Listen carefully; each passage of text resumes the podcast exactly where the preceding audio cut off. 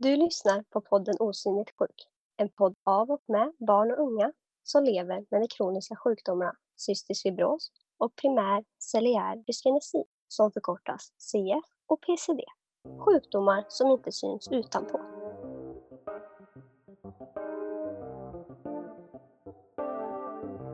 Jag är väldigt liten, så jag måste ha fått någon slungor som är ganska liten i min storlek. Så jag tror inte riktigt att det var någon vuxen. Det måste ju ha varit någon ung. Och det ändrar lite perspektivet tycker jag.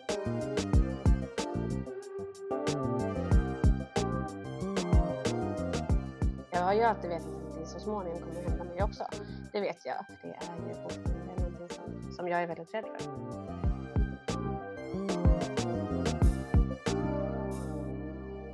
Hej och välkomna till ett nytt avsnitt av podden Osynligt sjuk. Jag heter Nicola Och jag heter Melina. och det här avsnittet kommer att handla om transplantation, lungtransplantation. Vilket är någonting som, som jag själv inte har gått igenom. Eh, men Nicola har gått igenom det. Ja, Eh, men det är en väldigt stor eh, rädsla för mig och jag tror att det är många som delar den rädslan med mig som har eh, cystisk fibros. Vi kommer att höra Nicolas berättelse här nu i det här avsnittet. Jag vill varna känsliga lyssnare för att det är en väldigt detaljerad eh, och stark berättelse. Så Nicola, du kan väl börja och berätta lite grann om vad det var som, eh, vad det var som hände. jag hamnade på transplantationslistan första januari 2018 och då var jag 18 år.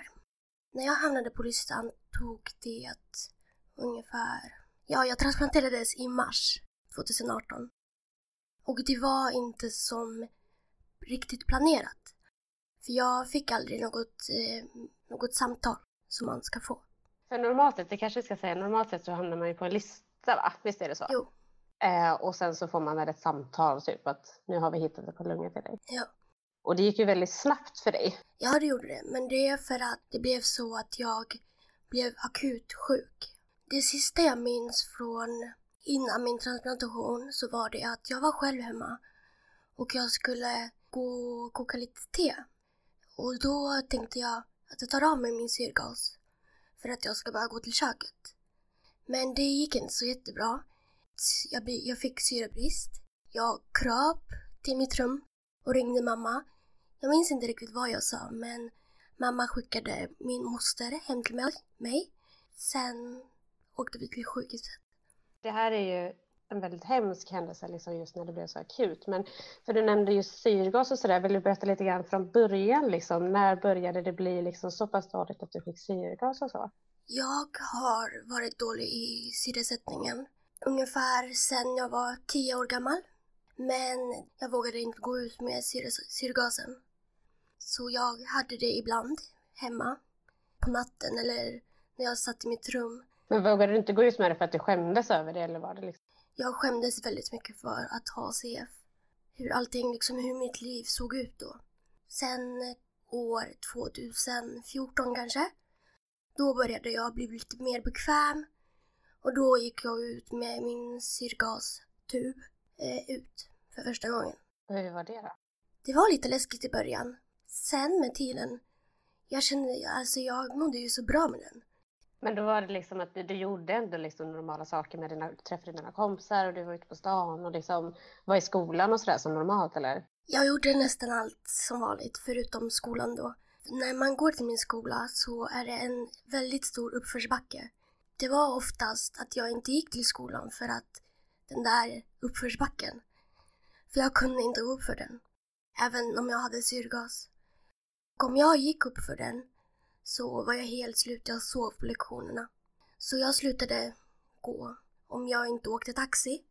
Mm. Men det gjorde jag inte så jätteofta heller. Jag vågade inte liksom visa att jag var riktigt sjuk typ. Alltså slutade du gå i skolan, vad ska man säga, Det började med att jag gick inte en dag och sen så blev det att jag inte gick i två dagar. Och så till slut så det hamnade jag i transplantationen sista året av gymnasiet. Så jag tog inte heller studenten för att jag låg på sjukhuset. Har- Men då har du haft syrgas egentligen sedan du var tio år ungefär sa du va? Ja. Det, det är lite skillnad liksom för jag då som är 24 som aldrig har haft det liksom. Ligger du bra i syresättningen då? Ja men det gör jag ju då. Eh, relativt bra är jag. Men det här har ju alltid varit en väldigt stor rädsla för mig, liksom typ den största mardrömmen. Jag har ju alltid vetat att det så småningom kommer hända mig också. Det vet jag. Det är ju fortfarande någonting som, som jag är väldigt rädd för. Det kan vi prata lite mer om senare om vi går tillbaka till din lilla historia. Du var hemma där. Ja, så åkte vi till sjukhuset i Huddinge och det här var 6 mars. Då låg jag på, oh, vad heter det? In, jo, intensiven tror jag, eh, på Huddinge. Där försökte de intubera mig. Och vad är intubera? Sätta in en slang i halsen genom munnen för att jag ska kunna få lite luft i lungorna. Men då var det så att mina lungor var så svullna och liksom hela jag var svullen. Det gick inte att intubera mig riktigt. De försökte i kanske två timmar. Och där fick jag också ECMO, vilket är, om man ska förklara det lite enkelt, så är det ungefär ett par lungor utanför min kropp. Och det syresatte min kropp och hjälpte lungorna att fortsätta orka en stund till. Kommer du ihåg det här liksom? Nej, jag kommer inte ihåg någonting från den perioden. Men det här är vad jag har fått höra. Du berättade till dig av läkarna då antar jag? Eller som ja, har berättat det här och min familj. De var med hela tiden. Men innan jag fick min intubering och så, så satt jag, jag var jättepig och jag åt sushi till och med. Jag gick på toa och ville vara självständig och så. Det tyckte ju inte sköterskorna var en bra idé men de tyckte det var lite konstigt att jag var så pigg. Och två timmar efter behövde jag intuberas liksom. Så det, jag vet inte riktigt vad det var, kanske en adrenalinkick eller något. Jag tror att det var något avsnitt på Grey's Anatomy typ. du har också det? Ja, innan man, innan man dör har man så här någon stund. Exakt, och så får man en sån här, ja det, det låter jättehemskt, vi sitter och skrattar åt det. Men, Nej, det, men det är ju sant, det var ju nästan så.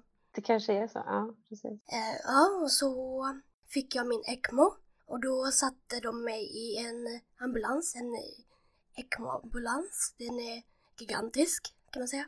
För att ECMO-maskinen, den är väldigt stor. Den är kanske lika stor som en TV, ungefär. Mm. Och sen körde ambulansen mig till Arlanda. Och från Arlanda åkte jag helikopter till, till Sahlgrenska.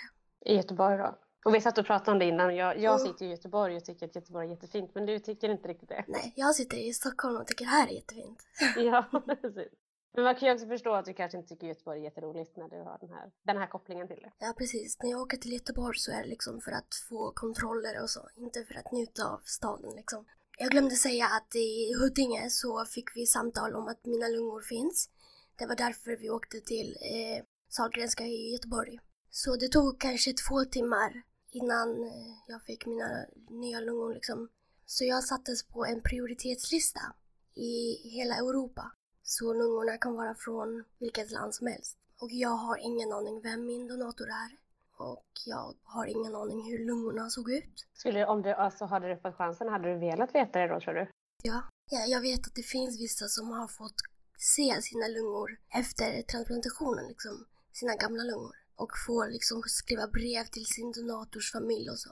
Jag är lite nyfiken men... Ja, det är klart. Men fick du se dina lungor efter? Nej, det fick jag inte. Jag, jag kommer ihåg att när jag var på transplantationsutredningen mm. så bad jag dem att ta bild på mina lungor när de skulle ta ut dem men det var inget de skulle tycka om att göra. Varför inte det då? Jag vet inte riktigt. Vad hade du eh, skrivit till den personen som donerade? Eller till anhöriga blir det då i så fall? Jag, jag, jag vet inte riktigt. Jag har inte tänkt på det så långt. Men jag är bara nyfiken, skulle vilja veta liksom om... För jag är väldigt liten, så jag måste ha fått någons lungor som är ganska liten i min storlek. Så jag tror inte riktigt att det var någon vuxen. Det måste ju ha varit någon ung. Och det ändrar lite perspektivet tycker jag. Ja, det är klart. Det måste det göra. För du är inte så lång, eller vi med CF kan vi säga att vi är ganska korta allihopa. Jag är 1,54 typ tror jag. Jag är 1,48. Så vi, vi, är ganska små personer. Men, och då kan man ju också, precis som du säger, tänka att det, det kanske är en, det är ingen fullvuxen man Nej. kanske som du har fått den här. Och då, är det som, då ändrar det ju perspektiv lite grann på det. Man tänker liksom vad som har hänt den personen. Jag tänker inte riktigt på den situationen utan att jag har fått nya lungor. Såklart, och det är ju det också. Det, alltså det, jag kan ju tänka mig att man är extremt tacksam liksom, för det är ju liksom något. Det är en... mm, jag hade en liten, en liten dilemma efter min transplantation eftersom att jag inte visste att jag skulle få nya lungor. Och sedan plötsligt vaknade med nya lungor. Så tyckte jag att det var lite orättvist och taskigt Och så här, jag ville ju inte ha det här riktigt. Och, Mm. Men det var väl för att jag var så frustrerad och jag visste inte vad som händer. Och, men när jag kom hem sen efter transplantationen så insåg jag liksom att jag lever liksom, jag har ett nytt liv. Ja, För det blir ju lite så, tänker jag, när man liksom får, speciellt så som du fick det så akut. Liksom. Ja. Det blir ju en, en andra chans. Eller inte andra chans är också fel ord att säga kanske, men det blir ju, ja jag vet inte. Jag, hur kände, alltså för andra chans, det är ju inte, ja jag vet inte riktigt. Ja, innan min transplantation så jag tänkte inte så jättemycket på att jag skulle transplanteras för att jag har fått höra att det kommer ta några år eller månader tills det kommer ske. Så jag tänkte inte så jättemycket på det. Nej. Och det man fick liksom veta av läkarna och små broschyrer om, om transplantationer så det var inte så mycket dramatiserat som det egentligen var. Ja, så jag tänkte liksom, men det här, det här kommer ju gå bra och enkelt och smidigt. Så jag kommer bara fortsätta på med mitt liv typ. Mm. Men så var det inte riktigt. Det blir, alltså jag ska tänka mig att, det, att livet kastas om på, på två sekunder liksom. Ja, helt. Och då måste det ju vara svårt, precis som du säger, alltså, också, att hänga med psykiskt i det liksom. Mm. När, och speciellt om du inte minns någonting heller kanske.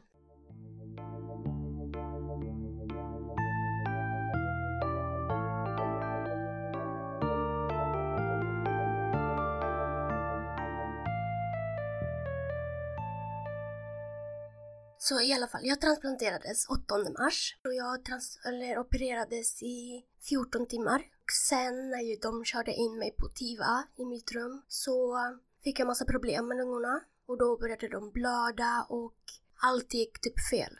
Riktigt fel. Och jag fick eh, under två dagars tid gå under liksom typ tre operationer till eh, för att stoppa blödningen och typ så här fixa och lite sånt i lungorna. Och medan det skedde så låg jag i medicinsk koma.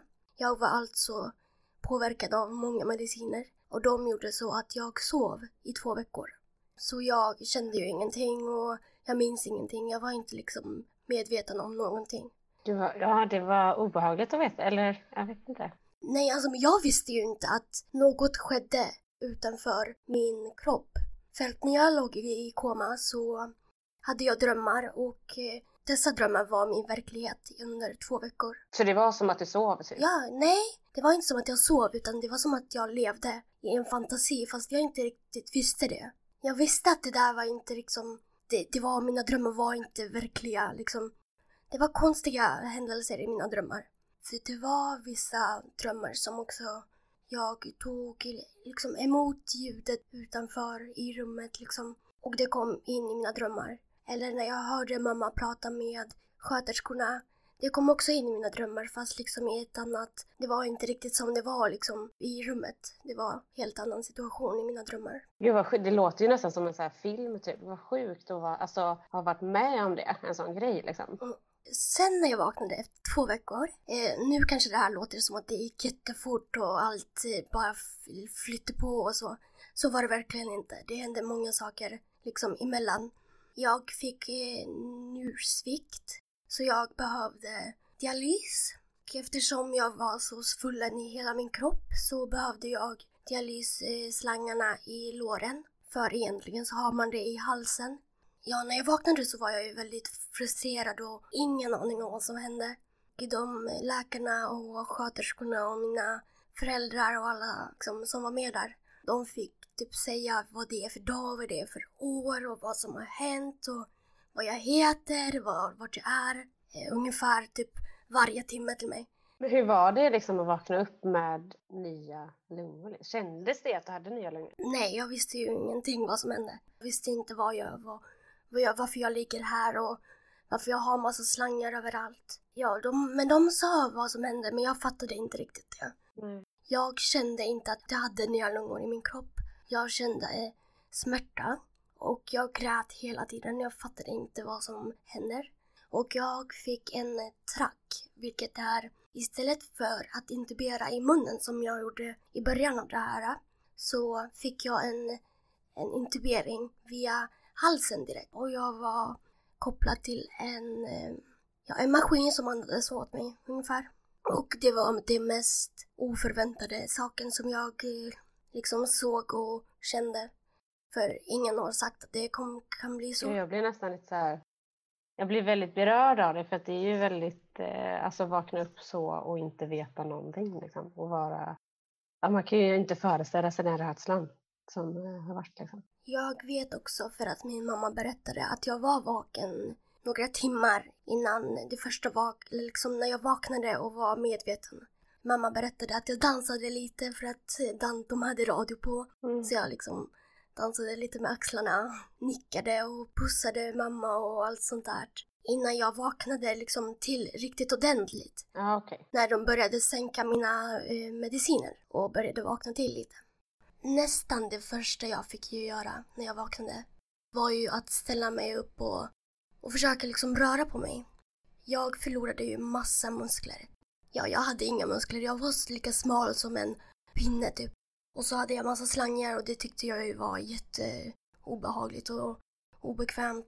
Så jag hade slangar i halsen eh, på min vänstersida. Och det var för att liksom få ja, alla vätskor i mina liksom, eh, blodådror och kroppen och sånt. Så till exempel smärtstillande, illamående medicin och allt det där som de behövde ge mig. Och så hade jag en slang också i halsen som sagt. Det var ju min track och den var jättestor och, och stel och ja, obehaglig och liksom om jag skulle vända på mig lite grann, vilket jag inte kunde göra själv.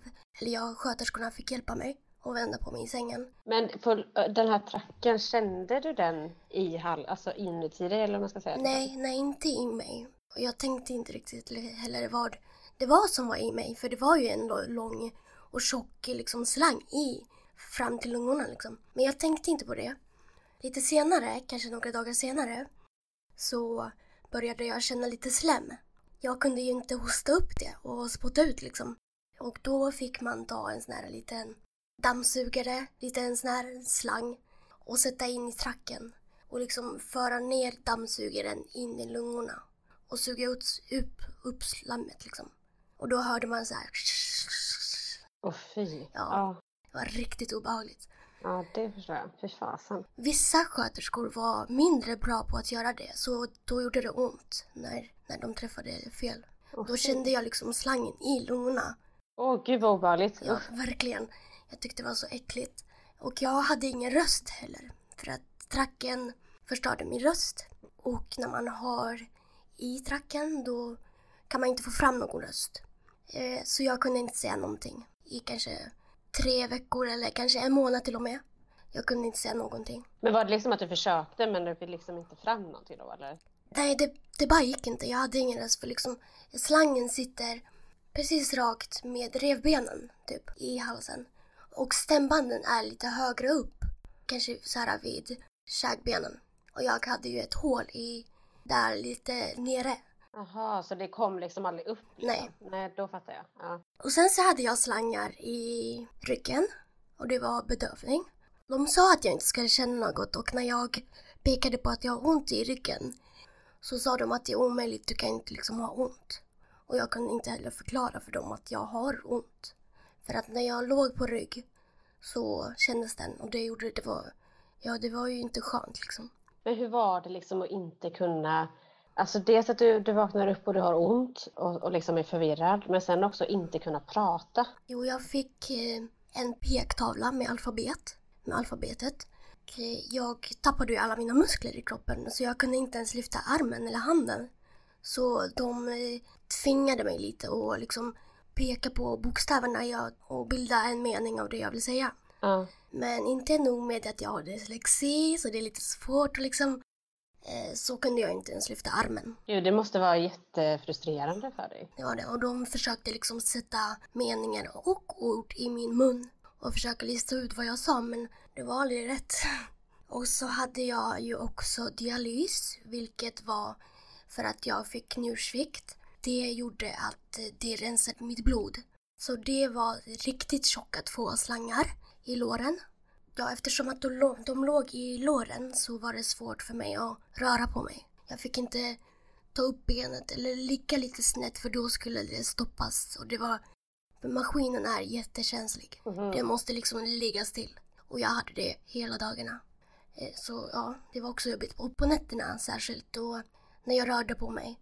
minsta lilla så väckte eh, sköterskorna mig och sa att jag ska lägga mig liksom, rakt. Men det måste ju vara jätte... Alltså, för du sover ju och då rör man ju sig i sömnen liksom. Automatiskt gör man ju det. Och då måste du ju bli hela tiden väckt för att inte... Ja. Men som sagt, jag var ju också påverkad av alla mediciner så det, det var då sova. I början, i början i alla ja. fall. Och så hade jag också en slang i rumpis. och det var för att få liksom ut avföring. Ja. Och så hade jag också en kateter i underlivet för att kunna få ut kisset, vilket var jätteviktigt att hålla koll på när man har dialys. För att kisset är ju något man, man ska få ut liksom. Ja, just det. Mm. Men egentligen så, så, så låg du där, du vaknade upp och var helt förvirrad och allting liksom. Men kunde egentligen inte göra, du kunde inte prata, inte gå på toaletten, alltså inte röra dig för det hade ingen det, alltså, det måste vara fruktansvärt alltså. Ja, och det var ju liksom inget jag har hört om eller liksom sett ens eh, innan liksom jag kom in i den situationen. För vad fick du reda på innan operationen? Liksom, visste du om allt det här eller? Eh, nej, jag visste inte om någonting, det som skedde. Jag visste om att jag kommer eh, vakna efter någon dag efter min transplantation och jag kommer behöva ställa mig upp och gå. Och kanske en månad senare åka hem. Det var det enda jag fick veta typ. Och det stod inte heller så jättemycket på broschyrer eller några lappar jag fick av eh, läkarna och så. Så jag förväntade väl mig att det skulle gå bra och smidigt och allt som det var tvärt allt det där. Säg att du ska berätta, eller ja, nu sitter du och berättar för mig som inte har gjort det, men vad skulle du vilja säga till någon som inte har gjort det? Liksom, vad, vad förvänta Fast det är klart det blir lite annorlunda för du gick igenom en akut operation kanske. Vad, vad kände du att du saknade liksom? Jag tycker att det stod riktigt bra om, om hur det skulle gå till om transplantationen gick bra. Jag skulle vilja att det skulle stå mer om vad som kan hända, risker och hur det kan se ut och vad man kanske kommer känna, om man kommer känna smärta eller inte. Man frågar ju alltid, kommer det göra ont? Mm. Och de svarar, nej, lite, men du kommer ha bedövning. Och då är man inte så jätteorolig ändå. Men det är riktigt ont ont i överallt. Ja, jag tänker mig det. Fy fasen. Ja. Okej, okay, men du har vaknat och det liksom har slangar lite överallt. Mm. Vad, vad, känner du då liksom, eller hur? När jag började bli lite klar i huvudet, då fick jag liksom ställa mig upp och, och gå lite med ett gåbord och bygga upp lite muskler. Och jag eh, hade en sjukgymnast som kom till mig och vi försökte lära oss att lyfta upp armarna. Det är helt sjukt för mig när jag ser det nu, för liksom lyfta upp armarna. Det, det är så enkelt. Men jag kunde inte ens lyfta upp armarna. Det var, jag minns att det var jättesvårt. Och det gjorde så ont och jag var rädd att typ lungorna skulle proppa ut och så här genom mina ärr för de var det var bara liksom ett plåster på. Aha. Förband liksom. Och jag, ja, jag visste ju inte liksom de inte kunde ploppa ut. Nej, jag förstår. När kunde du liksom tala, prata igen? När tog de ut den här äh, tracken? Jag hade track ganska länge. Och medan jag hade tracken så hade jag ju en liksom, ventil i, i halsen liksom. Så man mm. kunde byta lite rör och sånt. Så det finns något som heter talventil. Vilket man sätter in i den här tracken och, och så kan det komma ut ljud. När jag fick den för första gången så satt jag med min bror och min mamma. Och de försökte få mig att prata lite och så skoja lite men jag ville inte höra mig själv. Mm. Jag kände inte igen mig själv och det där med att jag inte hade någon röst och skulle precis få höra mig själv. Jag visste inte vem jag var då, typ. Nej, det måste vara väldigt obehagligt att höra sin egen röst igen. Mm. När, det inte, när man inte vet vad man förväntar sig av Så jag pratade ingenting när jag fick talventilen först, men vi gav ett till försök och då sa jag någonting. Jag tror att jag sa att jag älskar min mamma. och man förstod inte så mycket såklart. Och jag blev själv förvånad och rädd. Och jag började gråta när jag hörde min röst. Så, så var min röst liksom. Precis som det lät i talventilen så stannade min röst så tills jag kom hem och fick lite behandling för det. För det låter ju lite hes nu också. Är det på grund av det här då? Liksom? Ja, det var på grund av det. Och eh, jag fick diagnosen eh, gensidig förlamad stämband. Vilket skedde när de transplanterade mina lungor. De kom åt en nerv som går upp till stämbanden från lungorna. Och det kommer inte att kunna liksom fixa det. Jag kan bara få lite behandlingar i, i stämbanden. Men, men är det så att du kommer kunna prata normalt, eller liksom få tillbaka den eller nej? Inte riktigt. Det här, den här rösten som jag har nu, det är typ den jag kommer få ha resten av livet nu. Och jag tycker inte den är, ja jag tycker inte om den. Jag känner inte att det är något personligt liksom i min röst. Fast det kan jag säga att det gör det. Det är väldigt, väldigt personligt. Så det, men det är klart att det är din egna uppfattning också som är, som är jobbig. Liksom.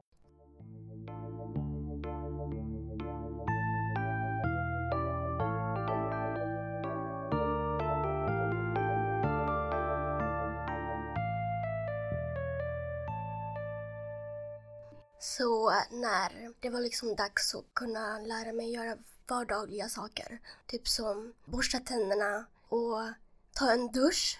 När jag skulle göra rent mig gick ju till så att jag fick sätta mig på sängkanten, ta av mig eller ja, de gjorde ju allting. De tog av mig mina kläder, min blöja som jag hade och de tog några våta servetter vilka var jättekalla, jättekalla. Och jag frös så mycket det var så obehagligt och de torkade hela min kropp. Jag hade ju massa slangar och det var, ja, ja det var en mardröm. De borstade mina tänder också ibland. Men då var det dags att liksom göra allt sånt själv. Ja, jag hade ju ingen kraft i armarna så de fick hålla min hand medan jag skulle försöka liksom borsta tänderna. Jag fick ju inte gå till någon handfat eller så. Jag fick spotta ut i en mugg i min säng och dricka lite vatten, skölja munnen och spotta ut igen. Det var inte fräscht kan jag säga. Och sen så började jag ju få lite muskler och ja, efter mina sjukgymnastsessioner eh, så jag började gå på lite promenader eh, och det vill säga att jag gick i ett gåbord och så gick personal med en rullstol bakom mig och massa slangar och en så här, ja. en stång. Ja, en sån som man har med, på liksom. Så, ja. jag fattar vad ni är. med massa maskiner och sprutor och allt ifall något skulle hända bara liksom i korridoren. Och när vi fick gå ut från mitt rum så behövde jag ha en munskydd för munnen och en munskydd fast för liksom tracken. Och det var, det var svårt att andas också. Ja, men var det för att liksom infektionsrisken då eller? Eller varför hade du det? Ja, alltså jag vet inte riktigt. Främst det tror jag, men också för att jag hade en egen luft i mitt rum. Och det var inte samma luft som det var i korridoren. Och det var damm i korridoren och så första gången jag gick ut och promenerade, det var till toan faktiskt. Och jag satte mig på rullstolen halvvägs och det var kanske sex meter till toaletten. Ja, och sen så var det dags att duscha. Och det minns jag så tydligt. Jag bad om att få ha min telefon ifall det skulle vara något så jag kunde skriva till dem för att jag kunde inte prata. Skriva till dem om det var något liksom jag kände. Men de tog ifrån mig den och liksom satte mig på en stol i duschen, på en pall. Bara liksom duschade mig. Och det var så kallt och jag hade, jag hade liksom ett hår i halsen. Jag var rädd att det skulle liksom komma vatten i, i där. Och där satt jag naken, helt naken, liksom på en pall i duschen med massa personal som var klädda i stövlar och sådär, regnkläder. Och min mamma var där också vid sidan om. Jag tror att det är det värsta minnet jag har av när jag låg på Tiva, duschen. Jag förstår det. Det måste vara fruktansvärt verkligen. Det fanns dock en sak som var riktigt skön. Det var efter duschen när jag satte mig på rullstolen och fick borsta tänderna vid, vid ett hand, handfat. ja. det, var, det var riktigt skönt. Personalen gick ut och jag fick vara med mamma och liksom så här borsta håret lite och borsta tänderna och tvätta ansiktet. Det var, det var härligt. Jag kände mig lite frisk då. Mm. Lite fräsch. Det var dags att flytta till avdelningen. Då packade jag alla mina saker och åkte i min säng till avdelningen. Då var jag liksom riktigt klar i huvudet då. Och eh, då hade de också tagit bort min track och då kunde jag prata. Men det var riktigt hest och man kunde inte höra mig så jättebra om inte man la typ örat vid min mun. Och när jag eh, kom till avdelningen så fick jag en dagbok från TIVA och de skrev lite anteckningar om vad som händer med mig när jag låg i koma. Och jag bad en sköterska läsa upp det för mig. Och det var så hemskt för att jag liksom allt hände medan jag var liksom sövd. Mm. Och att saker faktiskt hände runt omkring mig och med mig när jag låg och sov. Och att jag fick massa besök av mina föräldrar och släktingar och familj och eh, min kusin kom från London. Det måste vara jättehemskt att få det så efter, alltså efter berättat av sig liksom. Jag kunde inte liksom tro vissa saker som jag fick höra. För det lät inte verkligt. Och jag kan inte föreställa mig vad min mamma har gått igenom till exempel. Det måste ju ha varit mycket svårare för henne än vad det var för mig egentligen. Ja. Medan, medan jag, jag såg ja, jag liksom. Ja. Mm. Har ni pratat om det efteråt? Du och din mamma liksom? Hur hon upplevde det? Ja. Ja, men jag tror inte att hon berättar liksom sådär i detaljer hur hon upplevde det utan hur det var. Vi pratar om det ibland vid köksbordet och så. Jag förstår. Ja, så då har vi ändå kommit till avdelningen och där tänkte vi faktiskt eh, bryta för idag. Och det har varit en väldigt, väldigt gripande berättelse och i nästa avsnitt så kommer vi att fortsätta. Precis. Så vi hoppas att ni följer med oss till nästa avsnitt också. Och mm. så får ni ha det så bra så länge. Tack för att ni lyssnade.